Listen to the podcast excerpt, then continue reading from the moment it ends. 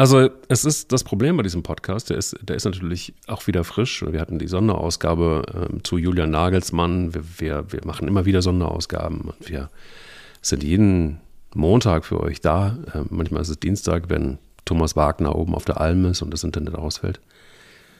Ähm, ich muss aber auch ganz ehrlich sagen, es ist wenig Liebe und wenig Herz ähm, in diesem Podcast. Das ist wirklich eben ein, ein, ein Gebäsche und ein ein, ein wirklich ein, also das ist also, man könnte fast meinen, es ist ein, irgendwie ein Riss in der Kabine.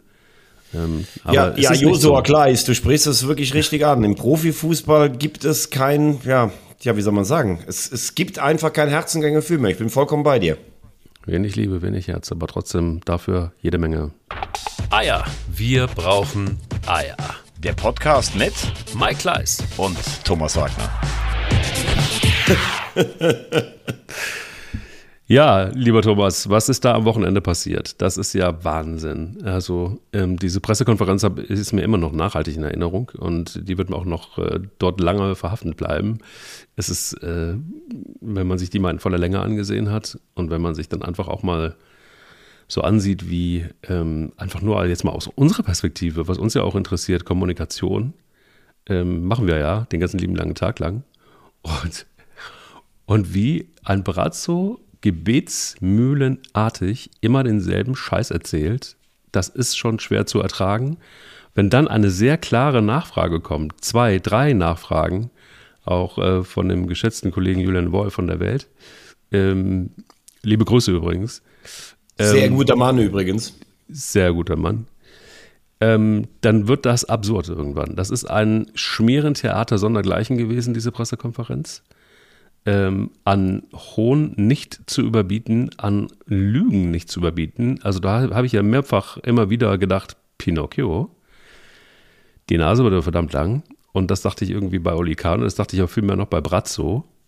Was ist da eigentlich los? Eigentlich müsstest du doch spätestens als ähm, Aufsichtsratsvorsitzender, müsstest du doch die ganze Bande rausschmeißen nach dieser Pressekonferenz.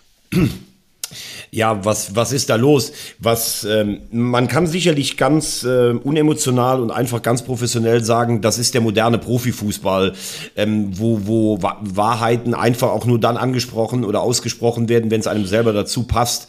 Aber was ja immer wieder erstaunlich ist, wie die Bayern es schaffen, sich selbst immer als die moralische Benchmark des deutschen Fußballs zu sehen und das ist ja eine Schmierenkomödie vom Allerfeinsten hier, das Ganze. Ich erinnere nur mal daran, ähm, das hat heute auch der Kollege Markus Othmer äh, geschrieben, ähm, am Montag in einem Kicker-Interview hat Herbert Heiner, der Boss der Bayern, noch ganz klar gesagt, ja, er versteht gar nicht diese Diskussionen um Nagelsmann, das ist ein Langzeitprojekt, das ist ein super Trainer, der gewöhnt sich immer mehr daran, hat praktisch erzählt, dass wir von der Presse alle keine Ahnung haben und äh, drei Tage später ist er entlassen, der Julian Nagelsmann, auf eine übelste Art und Weise. Da kommen wir gleich auch noch darauf.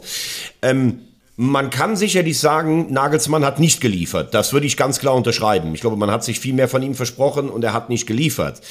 Aber dann immer so zu tun, als wenn all die, die das kritisch anmerken, alles Idioten wären. Und ich meine, wir beide kriegen es ja hier mit in unserem Podcast. Was müssen wir uns teilweise von Bayern-Fans anhören, wenn wir sagen, Nagelsmann fliegt raus, wenn er gegen Paris verliert. Jetzt gewinnt er sogar überzeugend gegen Paris und fliegt trotzdem raus.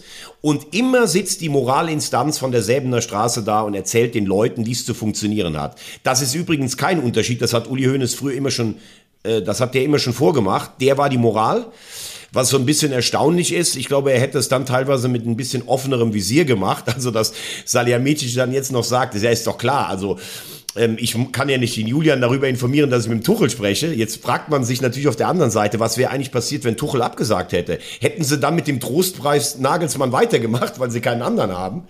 Vor allen Dingen finde ich auch geil, ich weiß nicht, wie du das siehst, Brazzo gibt gestern zu, dass die Gegenseite, das haben wir ja schon am Freitag besprochen, die ganze Nachricht geleakt hat ähm, also dass die Information von der Tuchel-Seite kommt.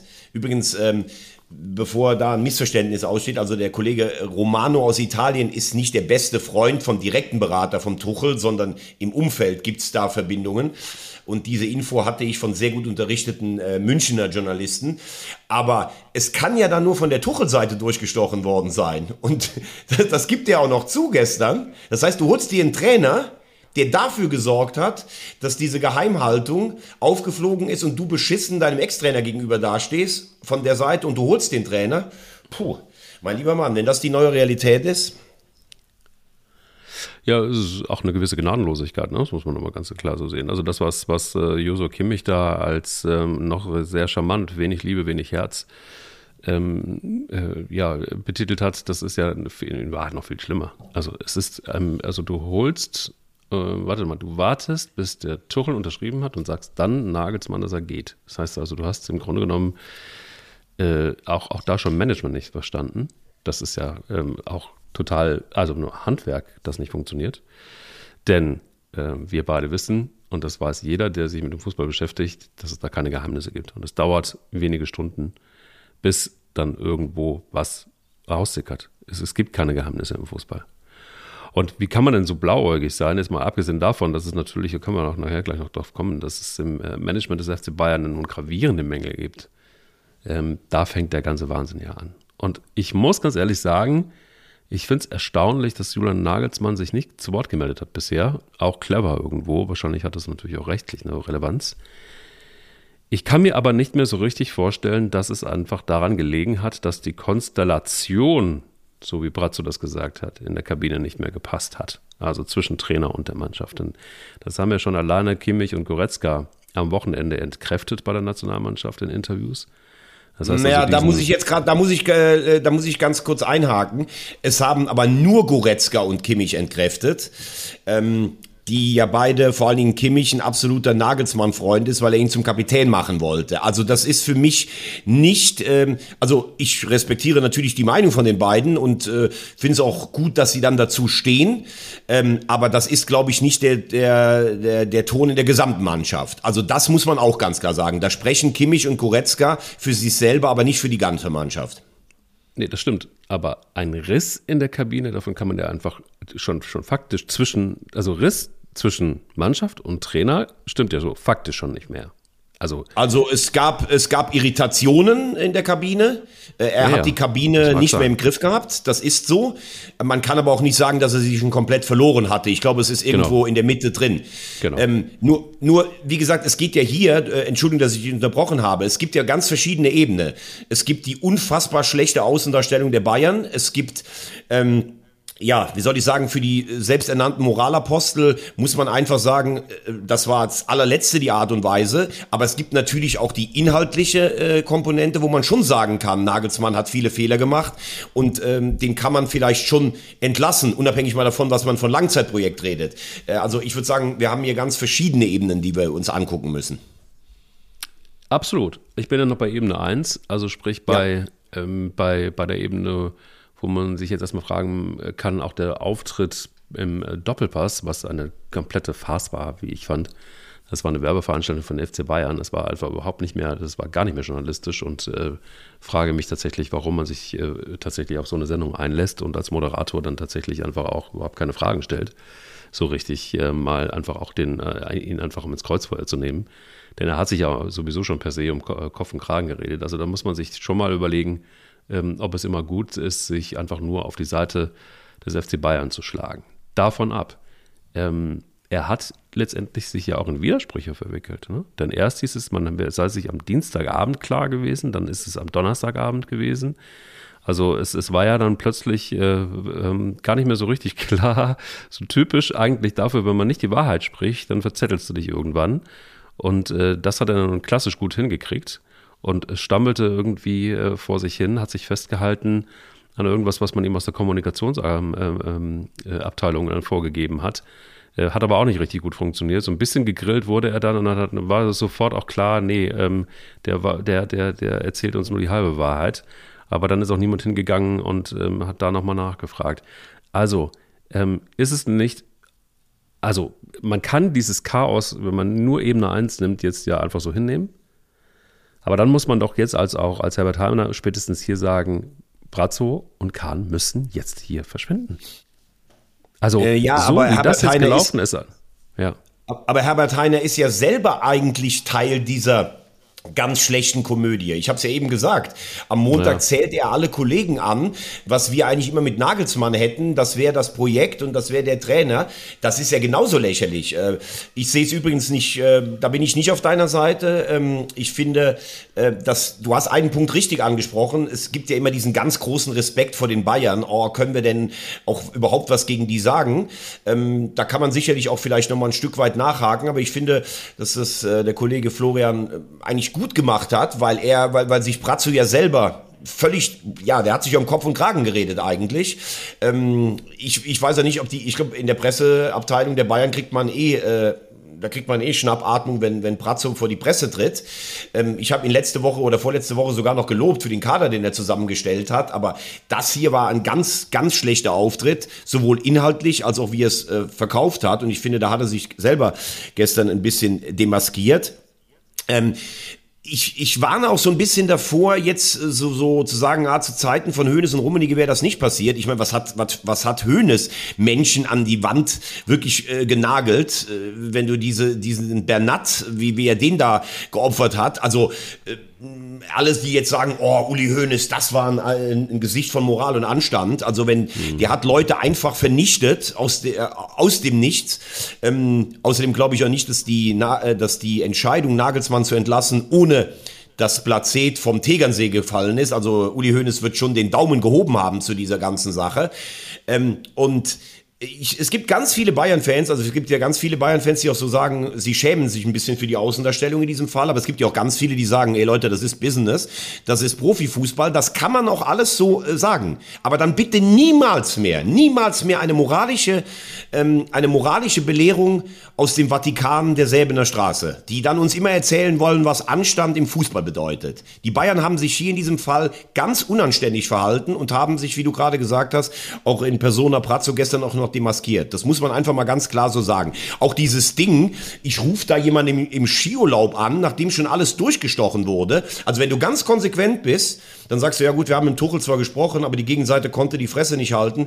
Also das geht so nicht. Also das muss man schon sagen, das ist echt ganz übel. Wobei ich... Ähm, Tuchel selber, finde ich, hat einen guten Auftritt gehabt auf der Pressekonferenz. Ich befürchte ja sogar, das habe ich auch schon gesagt, dass die Bayern mit dieser, mit dieser Lösung am Schluss wahrscheinlich noch dastehen, als wenn sie alles richtig gemacht haben, weil Thomas Tuchel eben ein sehr, sehr guter Trainer ist. Ja, absolut. Ähm, aber auch, äh, muss man sagen, äh, so richtig kraftvoll und gesund sieht das alles nicht so richtig aus. Er ist bestimmt ein exorbitant guter Trainer. Aber ich habe immer so das Gefühl, dass da auch eine gewisse äh, Portion Wahnsinn irgendwie mit im Spiel ist, das mal so vorsichtig zu sagen. Ja gut, aber ähm, das haben ja große aber, Trainer alle. Ja, vielleicht ist das wohl einfach so. Ähm, eine Ebene, die mich sehr beschäftigt ist, und du hast sie gerade schon so ein bisschen angesprochen, ist die äh, Ebene Management und Geld. Also, in Zeiten wie diesen, und wo der FC Bayern ja immer Nachhaltigkeit und wir sind, tun Gutes und äh, keine Ahnung, sind plötzlich 75 Millionen Euro da. Und ein Trainer, der noch teurer ist als Julian Nagelsmann. Also, wie passt denn das bitte zusammen? Also selbst wenn man jetzt mal äh, das versucht, noch einigermaßen wegzumoderieren und einfach zu sagen, so ja, kommunikativ äh, war das jetzt irgendwie nicht so klasse, da sind auch einige Fehler gemacht worden, aber spätestens hier an der Stelle ist doch eigentlich Zappenduster, oder? Wie siehst du das? Ja, also erstens mal müssen wir nochmal sagen, die 75 Millionen sind natürlich dann verbrannt in aller, äh, also im, im, gesamten Volumen, wenn Julian Nagelsmann jetzt in den nächsten drei Jahren keinen Job antreten würde. Ich glaube, es wird sich ein bisschen verringern. Der wird schon irgendwo was Neues bekommen. Kommen wir später auch noch dazu. Aber es hat erstmal ein 75 Millionen Volumen und es hat jetzt auch schon inklusive Ablöse, hat es ja schon weit über 40 Millionen jetzt schon gekostet. Ähm, der neue Trainer Tuchel soll angeblich 12 Millionen bekommen, aber das ist, glaube ich, marktüblich dann für einen äh, Trainer dieser Kategorie. Ähm, interessant finde ich, und ich finde, du hast da einen total tollen Punkt angesprochen. Die Bayern, die sich ständig beschweren, dass sie weniger Geld hätten als, als die Engländer, zum Beispiel, auch das haben wir ja hier schon auseinandergenommen. In England ist es aber insofern dann fast schon wieder eine Wettbewerbsgleichheit, weil sechs Teams ungefähr oder sechs Clubs mit demselben Geld hantieren können, dann gehen nicht alle Spieler automatisch zu einem Club, wie das in München der Fall ist oder in der Bundesliga. 75 Millionen für dieses Langzeitprojekt und jetzt schon über 40 davon sind schon verbrannt, dann muss man sich ja auch mal die Frage stellen, wie gehen die Bayern eigentlich bei einer Trainersuche vor? Also ich kann mich noch dran erinnern, als Jupp Heinkes damals da war und ungefähr zum 318. Mal überredet werden sollte, jetzt doch noch eine Saison dran zu hängen. Da hat Uli Hoeneß permanenten Fleurop-Dienst nach, äh, nach Schwalmtal äh, auf dem Bauernhof von, von äh, Jupp Heinkes äh, zu seiner Frau. Die hatten praktisch eine Standleitung, damit nochmal ein Blumenstrauß kommt. Und dann plötzlich war, ja, wir, der Jupp macht gar nicht weiter, wen holen wir denn jetzt? Ach ja, ich habe zufällig letztes Mal bei einer Feier neben dem Fahrer von Nico Kovac gesessen. Ja, dann, äh, dann können wir den ja als Trainer einstellen. Der hat ja auch eine Bayern-Vergangenheit. Okay, gut. Also das ist so Bayern-Scouting. Ähm, Lewandowski, der ist ja schon Mitte 30. Hm, was machen wir denn jetzt eigentlich mit dem? Haben wir jetzt irgendeinen Nachfolger? Nee, haben wir nicht. Ach, jetzt ist der Lewandowski aber weg. Oh, na gut, zum Glück haben wir den Schuppermuting noch da. Ah, Neuer, Neuer, ja gut, also der wird ja irgendwann auch mal, na gut, der kann ja noch drei Jahre, oder? Ja, der Nübel, nee, der Nübel, der, der spielt nicht. Okay, wen holen wir denn jetzt? Also, ich will damit sagen, wo ist denn das Langzeitkonzept bei den Bayern? Wenn ich doch einen Trainer als die Zukunftslösung vorstelle und sage, der soll für fünf Jahre, was ja in der heutigen Zeit eine wahnsinnig lange Zeit ist, soll der unser Trainer sein, dann muss ich doch auch mal den Trainer scouten. Wie verhält sich ein Julian Nagelsmann denn eigentlich am Trainingsplatz und in der Woche? Und wenn man Julian Nagelsmann ein bisschen kennt, dann weiß man, dass das sicherlich ein exzellenter Trainer ist, ein absoluter Fachmann, aber dass der schon nicht mit zu wenig Selbstvertrauen auf die Welt gekommen ist. Das war in Hoffenheim schon so, als er als 26-Jähriger die TSG gerettet hat. Das war in Leipzig schon so, wo man auch immer gesagt hat, dass der das schon auch genießt, in der Öffentlichkeit, in die Stadt zu gehen, die coolsten Klamotten anzuhaben. Ja, und aber Leipzig, das ist zwar in Deutschland ein erfolgreicher Verein, aber das sind noch mal drei Stufen unter Bayern. Ich habe immer gesagt, wenn du Bayern München Trainer bist, dann folgst du eigentlich direkt hinter, hinter dem Bundeskanzler in der, in der Wichtigkeit. Das sieht man ja jetzt auch gerade, was das aufstöbert. Und dann all die Sachen, die man ihm jetzt auch so ein bisschen vorwirft, das nicht zu wissen, das ist ja einfach fahrlässig. Das ist blind und dann frage ich mich wirklich, wer guckt sich vor so einer Trainerverpflichtung mal an, wie diese Leute eigentlich in der Realität arbeiten? Ja, wie sie in der Realität arbeiten und wie sie vor allen Dingen auch in der Außendarstellung sind, das weiß man alles. Ähm, man weiß auch, dass man sich da jemanden geholt hat, der natürlich ob seines Alters, ich hatte das tatsächlich schon ein paar Mal angesprochen, obwohl es einfach auch äh, krass ist, darüber überhaupt sprechen zu müssen. Ähm, ob seines Alters halt einfach auch nah dran ist an äh, den, den älteren Bayern-Spielern und vielleicht einfach auch zu nah. Und äh, man sagt, keine Ahnung, ob das jetzt wirklich so stimmt, dass man ihn in der Kabine auch nicht mehr verstanden hat, letztendlich. Ja. Also ähm, vielleicht waren es doch irgendwie drei iPads zu viel und, und, und, und irgendwelche anderen Menschen, die um ihn rumhuschen und ihn beraten und Co-Trainer und was der Geier. Ähm, dass er sich da vielleicht einfach ein Stück weit verzettelt hat und dann äh, guckt natürlich dann auch so ein Manuel Neuer und ein Thomas Müller und ein Sané und ein äh, Gnabry, äh, die, die, gucken sich ja vielleicht auch und sagen so, hä, was sagt es? Was will es von mir? Das kann ich mir schon vorstellen. Also es ist nicht einfach. Ich glaube einfach, ob des Alters und, und auch der Reife, so eine Bande zu führen, das ist, ähm, ich meine, jetzt hat man im Grunde genommen ja eigentlich ja vom, vom, vom, also von der Energie und von, von vielem äh, einen zehn Jahre älteren Julian Nagelsmann gekauft. Ähm, könnte natürlich sein, dass das genauso wie du sagst, dass das perfekt passt, weil Julian Nagelsmann zehn Jahre weiter, das äh, kann ich mir schon vorstellen, dass der dann vielleicht einfach auch wieder ähm, ja, eine Chance hat beim FC Bayern, haben wir in der, in der Sonderausgabe schon drüber gesprochen. Nein, also Spaß äh. beiseite. Es ist, es ist, es ist äh, nicht zu erklären, ähm, wie, wie man im Grunde genommen in so einen Fettnapf, äh, Fettnapf äh, treten konnte. Vor allen Dingen, Brazzo hat tatsächlich einen guten Kader zusammengestellt. Also wollen wir gar nicht, also ich meine, mit viel Geld kaufst du natürlich auch immer mal Spieler und weißt ganz genau, und so war auch seine Rechnung. Da werden ungefähr auch nur 60 Prozent von funktionieren. Die anderen, die gehen ja wieder nach einem Jahr oder zwei. Das ist halt einfach so äh, im Grunde genommen einfach mit dem C-Schlauch draufgehalten und mal gucken, was im Sieb hängen bleibt und der Rest kann wieder gehen. Die, diese Strategie kann man ja verfolgen. Ob das bei einem Trainer funktioniert, wage ich zu bezweifeln. Äh, ja, auch da, also brillant von dir. Ich habe immer den Eindruck, die Bayern spielen wie beim Gesellschaftsspiel Risiko. Das kennst du ja sicherlich auch noch. Ähm, genau. Wenn du selber 40 Armeen hast und willst nach Kamtschatka und forderst den anderen raus und der steht da mit sechs äh, Armeen noch. Äh, das war ja dieses Gesellschaftsspiel des Jahres damals und dann würfelst du am Anfang viermal eine Eins und der andere hält sich und alle am Tisch jubilieren so ein bisschen, dass sich der Kleine da lange hält und nachher gewinnst du es halt dann trotzdem. Die Bayern haben so viel Kohle und so viel Kohle mehr als alle anderen in Deutschland, dass sie einfach, wie du sagst, die können einfach wild einkaufen und irgendwas passt schon. Der Kader, da hat er aber tatsächlich auch ein paar ganz gute Leute geholt, das stimmt. Äh, ja, und jetzt ja, wir schmeißen einfach mit den einen raus, das kostet mindestens 50 Millionen, holen uns dann aber vielleicht Tuchel, der ist nämlich gerade frei. Und wenn der das Triple am Ende gewinnt, dann haben wir ja doch wieder alles richtig gemacht. Das ist so ein bisschen diese Try-and-Error-Mentalität, ähm, wo ich dann gerade sage, wo ist die langfristige Strategie? Also das mal als erstes. Zweitens, Nagelsmann mit Tuchel zu vergleichen, finde ich, ja, ist schon statthaft, aber ich glaube, dass, dass Tuchel ähm, natürlich an ganz anderen Seiten vielleicht problematisch zu nehmen ist, weil er seinen eigenen Kopf hat. Aber ich glaube, so viele Anfängerfehler wie Nagelsmann hätte er sich nicht erlaubt. Aber Nagelsmann ist ja noch jung, das kannst du alles noch sagen. Übrigens, wir beide haben das auch gemacht und da stehe ich auch zu. Im ersten halben oder dreiviertel Jahr als Bayern-Trainer war Julian Nagelsmann eigentlich der Einzige, der Klartext geredet hat als es um Katar ging, ums Impfen von Kimmich und sowas. Da hast du nämlich keinen Kahn gesehen, keinen Salihamidzic.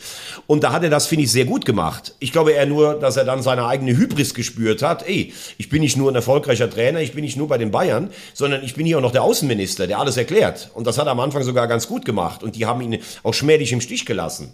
Nur, wenn wir jetzt mal auf, auf äh, Nagelsmann kommen, dann haben wir zwei Dinge. Einmal die Kabine, da hat er sich angreifbar gemacht mit manchen Wechseln. Also er holt zum Beispiel den Leverkusen Müller runter, kannst sogar, sogar sportlich noch erklären, weil er nicht gut gespielt hat. Aber Müller ist schon einer, der auch für die Ordnung auf dem Platz zuständig ist. Bringt Musiala, der muss nach 20 Minuten raus, weil er viel zu früh gespielt hat, wegen seiner Verletzung. Da fragen sich natürlich Spieler auch, was macht denn der dann da? Dann fragen sich Spieler natürlich auch, Cancelo wird gekauft. Er stellt eigentlich in der Woche, als Cancelo kommt, das System um, was für Cancelo nicht so gut ist. Was ist mit Manet, der einfach überhaupt nicht in die Spur kommt, auch wenn er jetzt sicherlich ein Stück weit äh, verletzt war. Dann bei, bei der Führungsspielerfrage oder bei der Kapitänsfrage wird ein Thomas Müller übergangen, der sicherlich für die Bayern mehr geleistet hat als Kimmich. Auch wenn ich sage, Müller muss vielleicht auch sich selber mal hinterfragen, wenn er nicht so als Führungsperson gefragt ist, ob er da noch immer für gute Stimmung sorgt. Man sagt auch, die Bayern-Kabine ist nicht einfach. Man kann aber auf der anderen Seite auch sagen, diese Spieler haben so viel gewonnen und die haben so viel Eigenantrieb und so viel Motivation, obwohl sie schon 20 Mal deutscher Meister waren gefühlt. Da musst du als Trainer auch liefern. Und ich glaube, Nagelsmann hat am Schluss nur noch sich darauf konzentriert, ähm, wie komme ich am coolsten an der Säbener Straße an? Wie habe ich die besten Klamotten? Wie gucke ich am aussagekräftigsten auf mein iPad? Und auch nochmal, das haben wir besprochen, wenn du als Bayern-Trainer eine Liaison mit einer Bildzeitungskollegin anfängst, auch das bleibt nicht unbeobachtet und auch das bleibt nicht unkommentiert. Ich hatte das Gefühl, am Schluss hat Julian Nagelsmann auch gedacht, ey, ich bin ja Bayern-Trainer, wer kann denn das mit 35 schon von sich behaupten? Ich kann übers Wasser gehen. Konnte er übrigens nicht, und da muss man auch mal fragen, wenn wir gleich noch auf Nagelsmann kommen, wer redet eigentlich mit dem mal ganz ernst und sagt, ey Junge, pass mal auf. Du kannst jetzt nicht in Skiurlaub fahren vor einem Dortmund-Spiel, auch wenn nur sechs Leute an derselben Straße trainieren. Da muss man nämlich Thomas Müller dann auch mal loben. Der hat so viel gewonnen in seiner Karriere. Der geht aber hin trainieren in der Zeit. Und wo ist der Trainer? Ja, mit seiner neuen beim Skifahren. Das ist auch ein ganz schlechtes Signal. Also Nagelsmann hat sich am Schluss auch das müssen wir auch mal sagen. Wir brauchen auch kein Mitleid mit ihm zu haben. Der kriegt genug Abfindungen und sowas. Der hat sich auch verselbstständigt. Und da fragt man sich dann immer, wer spricht dann aus seinem Umfeld mit ihm und sagt mal, Junge, das geht nicht so. Für dich ist es hier gerade ganz schön brenzlig. Verstehe ich zum Beispiel auch nicht.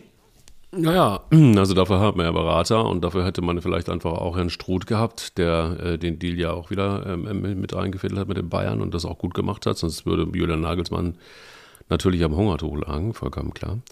Ironieknopf aus. Ähm, ich glaube, dass, dass er genauso wie du sagst, ähm, ähm, ja, vielleicht einfach auch nicht nur die Haftung verloren hat, sondern auch ähm, sich überschätzt hat.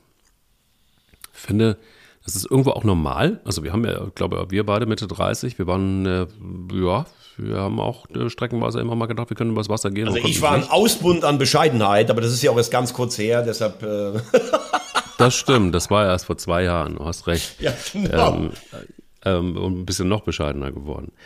Ähm, äh, ja, also gut, dann lassen wir das persönlich mal raus. Ich kann nur sagen, ich glaube, ähm, wir können beide zumindest nachvollziehen, dass das nicht spurlos an einem vorbeigeht. Haben wir auch im, im Sonderpodcast gesagt, haben auch übrigens gesagt, oder ich hatte gesagt, dass äh, diese ganze Skifahrnummer eine Kleinigkeit an, eigentlich ist, aber in der Situation dann doch irgendwie größer wird. Und ich glaube einfach auch, dass da sehr viel Emotion im Spiel war.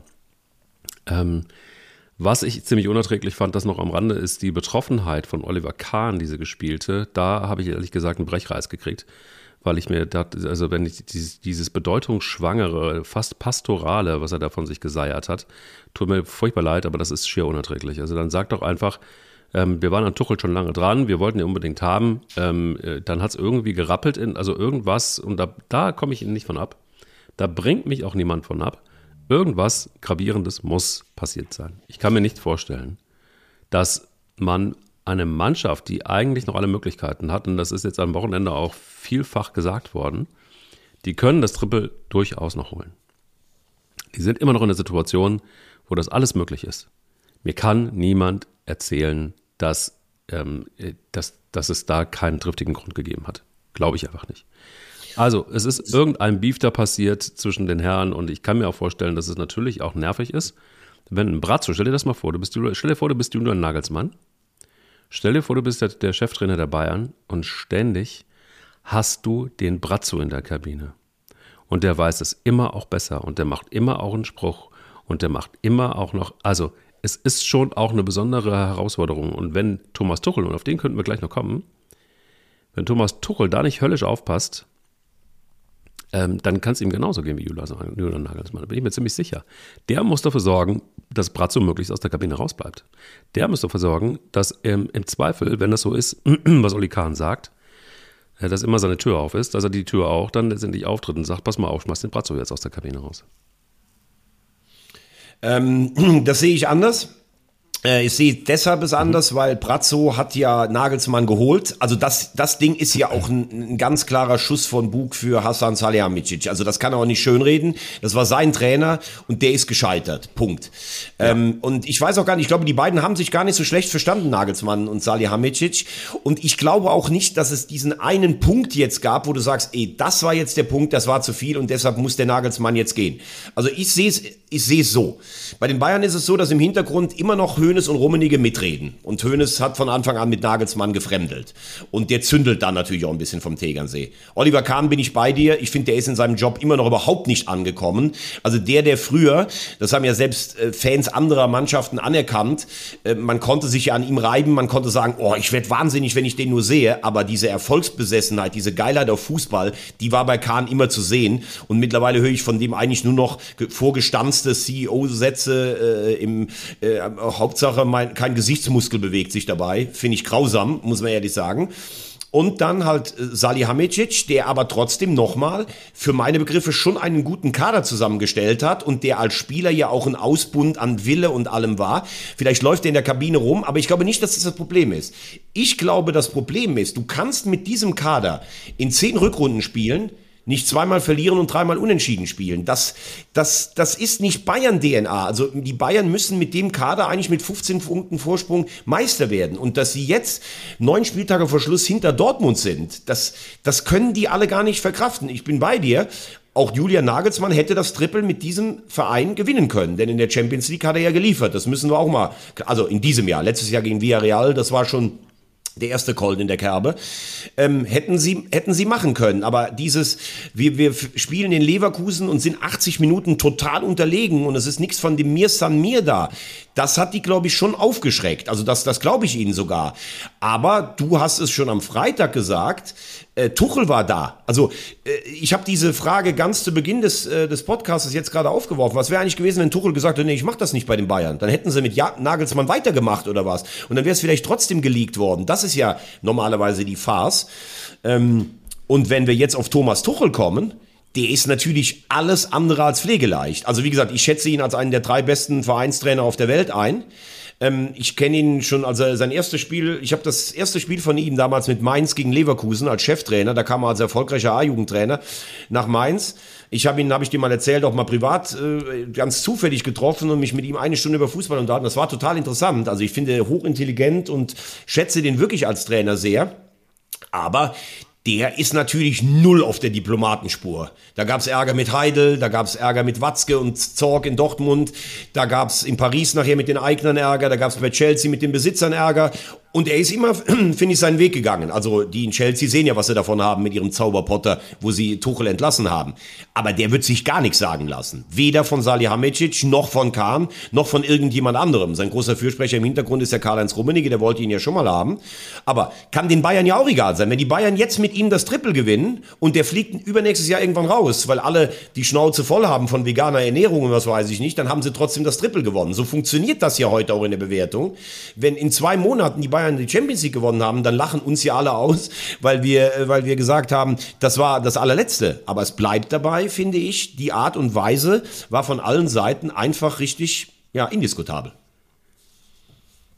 Ja, Thomas Tuchel ist aber auch, ähm, wie soll ich sagen, also ähm, wenn er das jetzt alles schaffen sollte, wenn er nach anderthalb Jahren dann wieder gehen muss, dann äh, glaube ich nicht, dass hier alle Menschen über diesen Podcast lachen, weil eins bleibt ja dann irgendwie doch noch ziemlich sauer irgendwie da stehen wenn Julian Nagelsmann innerhalb der nächsten Jahre nicht irgendwo unterschreibt, dann kostet es 75 Millionen. Und dann ist es einfach an eine Stange Geld, die ähm, für den einen oder anderen Verein schuldenfrei machen würden. Äh, nur alleine mit der Trainergeschichte, äh, die sie da versammelt haben. Und äh, war einfach, pff, du in Zeiten, ich sage es jetzt mal ganz populistisch, wo Menschen um ihre Existenz bangen müssen, äh, wo wir Krieg haben, wo Preise wahnsinnig steigen, einfach mal 75 Millionen rauszudonnern, muss man machen. Muss man einfach auch, das wird wahrscheinlich nicht auf die Sympathiewerte der Bayern einzahlen, würde ich mal so vermuten. Und ich glaube auch, dass es jetzt einige Bayern-Fans da draußen gibt, und das habe ich auch gelesen in den sozialen Netzwerken, ähm, dass die sich da abgewidert, äh, angewidert ähm, wegdrehen, zumindest mal von äh, den drei Herren da in der Vorstandsetage des FC Bayern. Und ähm, Eins ist ein bisschen traurig, dass auch ein Josa Kimmich dann irgendwie sagt, naja, vielleicht hat es auch irgendwie daran gelegen, dann haben wir halt auch als Mannschaft nicht richtig geliefert. Ähm, äh, da müssten wir uns auch immer so ein bisschen selber an der Nase packen. Fand ich einen ganz guten Satz, hat er auch recht. Und äh, damit würde ich auch ganz gerne rüber zur Nationalmannschaft kommen, denn das hat er auch im Zuge der Nationalmannschaft gesagt. Oder wolltest du noch einen Punkt machen bei? Ja, ich, ich würde gerne noch eins sagen. Ich finde das, was du, also erstens mal hat Kimmich natürlich recht. Ein Trainerwechsel ist immer äh, auch ein schlechtes Zeugnis für die Mannschaft. Ich fand, wie gesagt, ähm, also Kimmich hat natürlich eine besondere Verbindung zum Trainer Nagelsmann, aber ich fand es auch gut, dass er dabei auch jetzt geblieben ist. Das, das hat mir gefallen, weil ich ihn ja oft auch schon mal ähm, kritisiert habe. Und eins ist auch ganz klar. Also die Bayern, die gerne mal in Pressekonferenzen das Grundgesetz zitieren, die ja glauben, dass sie über dem Grundgesetz stehen, haben einfach äh, was Moral und Anstand angeht in dieser Causa, also komplett versagt und taugen nicht mehr als das, was sie sich gerne immer sehen, als, als Nummer eins der, ähm, der moralischen Instanz. Das ist einfach eine Schmierenkomödie gewesen. Punkt. Äh, und einen, einen Satz würde ich gerne noch zu Julian Nagelsmann sagen. Sicherlich ein sehr talentierter Trainer, der auch schon einiges vorzuweisen hatte, inklusive Champions League Halbfinale mit Leipzig. Aber eins ist auch klar. Er wird schon reflektieren müssen und er wird schon gucken müssen, wie kann ich mit großen Stars arbeiten. Und ich muss wirklich lachen, äh, wenn ich lese, dass er angeblich ein Kandidat bei Real Madrid ist. Also da muss man sagen, genial, irgendjemand in seinem Umfeld, der das gestreut hat. Was soll Real Madrid mit einem gescheiterten Bayern-Trainer? Das muss man jetzt, das muss mir wirklich mal einer erklären. Also, wenn ich höre, Tottenham ist an ihm dran, das kann ich total verstehen. Tottenham, Mannschaft aus dem zweiten Regal in, in England, hat aber viel Geld und er wird sich jetzt beweisen wollen und er ist ein guter Trainer, gar keine Frage. Aber jemand, der gerade mit Pauken und Trompeten bei den Bayern rausgeflogen ist, der sich mit den Stars Neuer und, äh, und äh, Müller überworfen hat praktisch, der dafür gesorgt hat, dass der Torwarttrainer raus ist, äh, der jetzt, obwohl er noch die Chance aufs Triple hat, weg soll. Was soll Real Madrid mit dem? Also Real Madrid sucht nur im allerobersten Regal und muss immer liefern in der Champions League. Und dass gestern in der Zeitung stand, Real wäre angeblich interessiert, da muss ich ehrlich sagen, wer das fingiert hat von, von, äh, von Nagelsmanns Seite, der muss wirklich den Medien-Nobelpreis kriegen. Das ist wirklich Wahnsinn. Äh, dass, da, dass da unwidersprochen gesagt werden darf, der gerade gescheiterte Trainer der Bayern ist jetzt sofort ein Kandidat bei Real. Also, wenn, wenn der jetzt direkt bei Real unterkommt, ganz ehrlich, dann gehe ich mit dir einmal nach Santiago de Compostela. Da, da muss ich ehrlich sagen, kann ich kaum fassen, aber ähm, finde ich sehr interessant, wie das gestreut wurde. Ja, ich habe es gestreut, deshalb ähm, warte mal ab. okay, Genauso, da kommt mir fast habe. das Mineralwasser hoch. So, ja, lass uns über die Nationalmannschaft Genauso, reden. Hab, genau, genauso wie ich ja Kai Havertz gebasht habe. Ich sag's nur mal so. Und dafür äh, hart kritisiert worden bin. Und, ähm, auch von und, mir. Und, äh, auch von dir. Und äh, ganz ehrlich, ähm, ich bin jetzt nicht unbedingt nah dran, das zu wiederholen. Ich sag nur mal, liebe Freunde da draußen, der Fußballkunst, manchmal auch mal dem Kleist zu hören, tut gar nicht so weh. Und äh, wenn man das gesehen hat, wie Kai Havertz äh, da teilweise jetzt auch in den letzten Begegnungen, auch international übrigens, im Elfmeter verschossen hat, jetzt kann man immer sagen, naja, das kann doch mal passieren. Nee, glaube, in der Dichte kann es nicht passieren. Und gegen Peru, hey, Peru übrigens, da war ein Spiel. Und lass uns doch mal über dieses, genau so hast du gesagt, über dieses ja, aber, Spiel aber bei, bei Havertz muss ich schon noch sagen, der hat äh, alle Elfmeter äh, in seiner Karriere vorher verwandelt.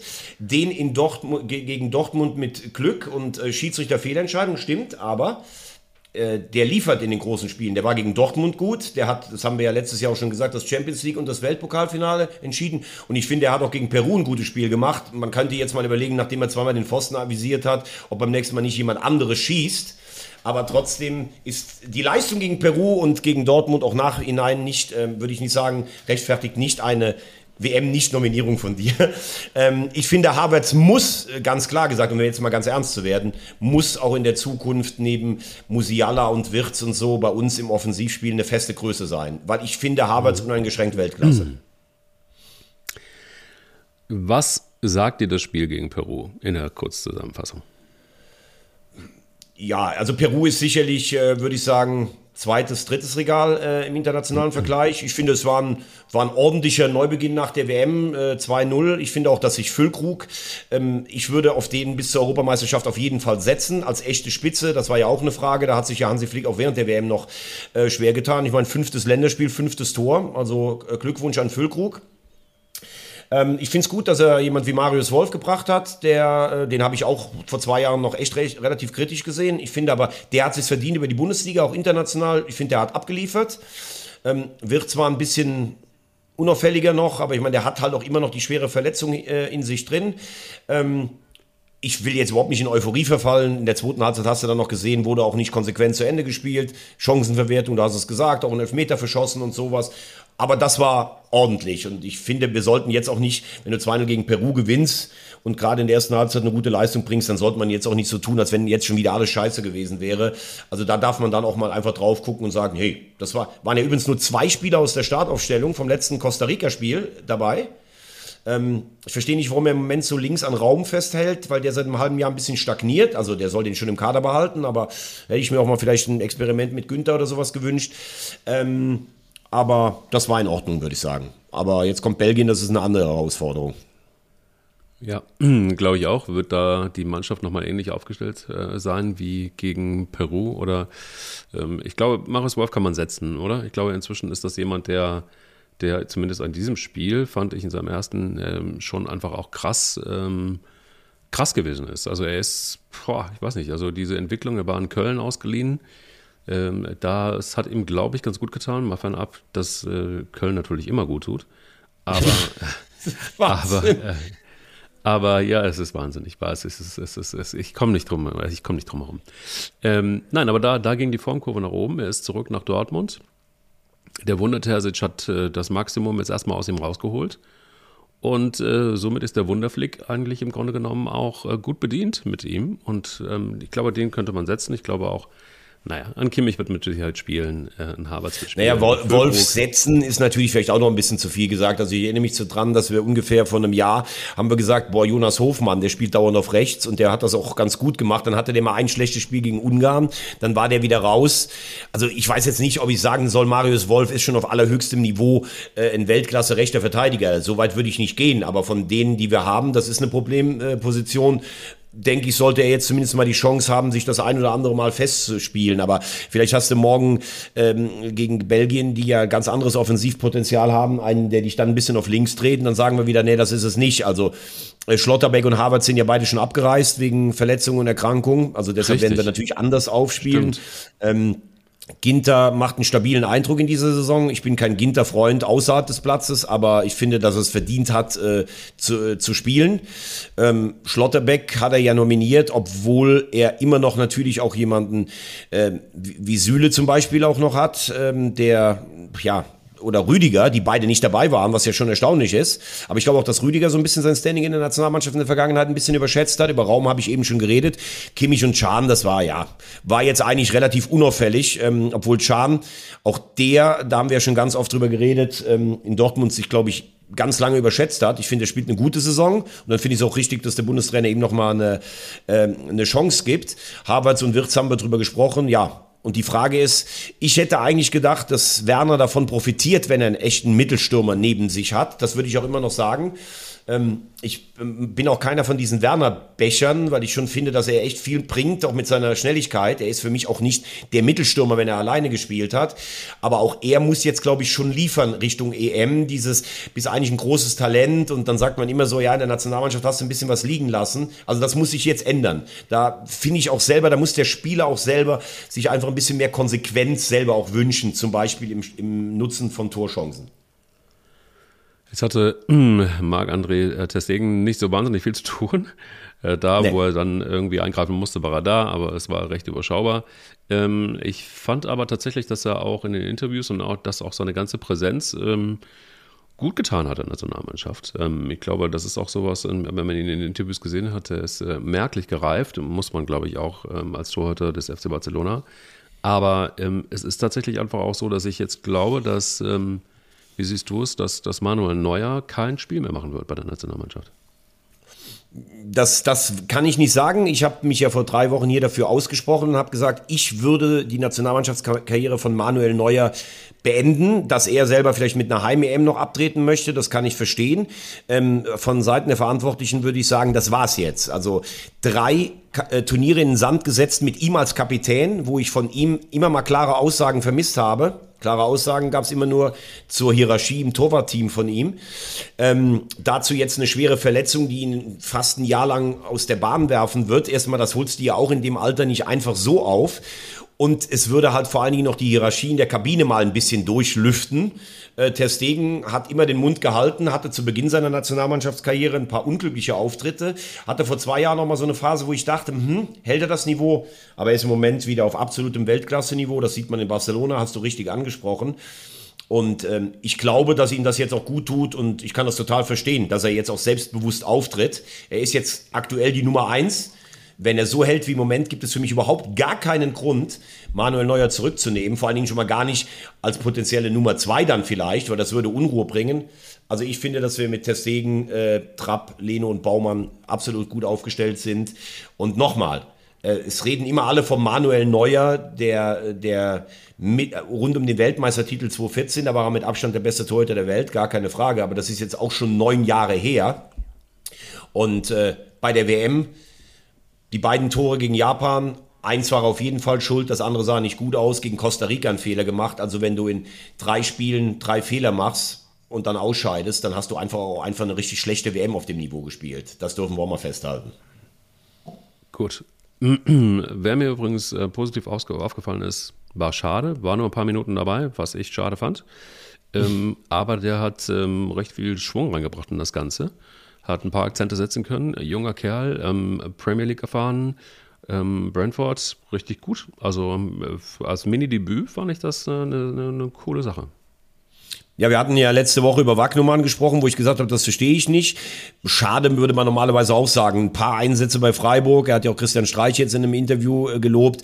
Ein paar in Brentford, da ist er ja auch kein Stammspieler. Reicht das, um Nationalmannschaft zu spielen? Aber da kann ich die Idee schon verstehen. Er hat unfassbares Tempo, er spielt in der besten Liga der Welt. Wenn er da auch noch robust wird und ähm, ja, das finde ich zumindest ein interessantes Gesicht, auch wie Berisha. Das kannst du alles mal ausprobieren. Berisha hat in der Bundesliga auch schon ein bisschen was gezeigt. Ähm, ich denke, dass jemand wie Schade mit seinem Tempo, mit der Unbekümmertheit, mit dem 1 zu 1 der Nationalmannschaft durchaus gut tun kann. Ja. Wollen wir noch einen Blick schnell rüberwerfen? Ähm, ich würde gerne noch Harry Kane ähm, gratulieren, dass, wie das sein Vorgänger Wayne Rooney gemacht hat. Also Harry Kane hat jetzt 54 Tore erzielt, ist damit der beste englische Schütze aller Zeiten. Ähm, und äh, dass er es per Elfmeter macht beim größten Gruppenkonkurrenten in Italien, das ist ja auch ein Statement, das 2-1, nachdem er gegen England, äh, gegen Frankreich bei der WM den Elver in die Wolken getreten hat. Das zeigt natürlich sein Selbstbewusstsein, sein, seine Führungsqualitäten. Und ähm, ich habe ja Harry Kane auch äh, bei der WM ähm, zweimal interviewen dürfen. Also ein total sympathischer Typ, der finde ich so als das Amt des Kapitäns der englischen Nationalmannschaft, das ist ja vergleichbar mit dem bei uns in Deutschland mit einem Bayern-Trainer, da musst du ja auch zu allem Stellung nehmen. Ein sehr bescheidener, sehr angenehmer, sehr ruhiger Typ ohne Eskapaden neben dem Platz. Also herzlichen Glückwunsch und äh, ja, ich habe es ja schon gesagt, ich würde es Engländer noch gönnen, dass sie nach drei guten Turnieren vielleicht bei uns bei der Europameisterschaft sich dann sogar den, den, den, den Helm aufsetzen. Das hätte natürlich für die Engländer was ganz Besonderes.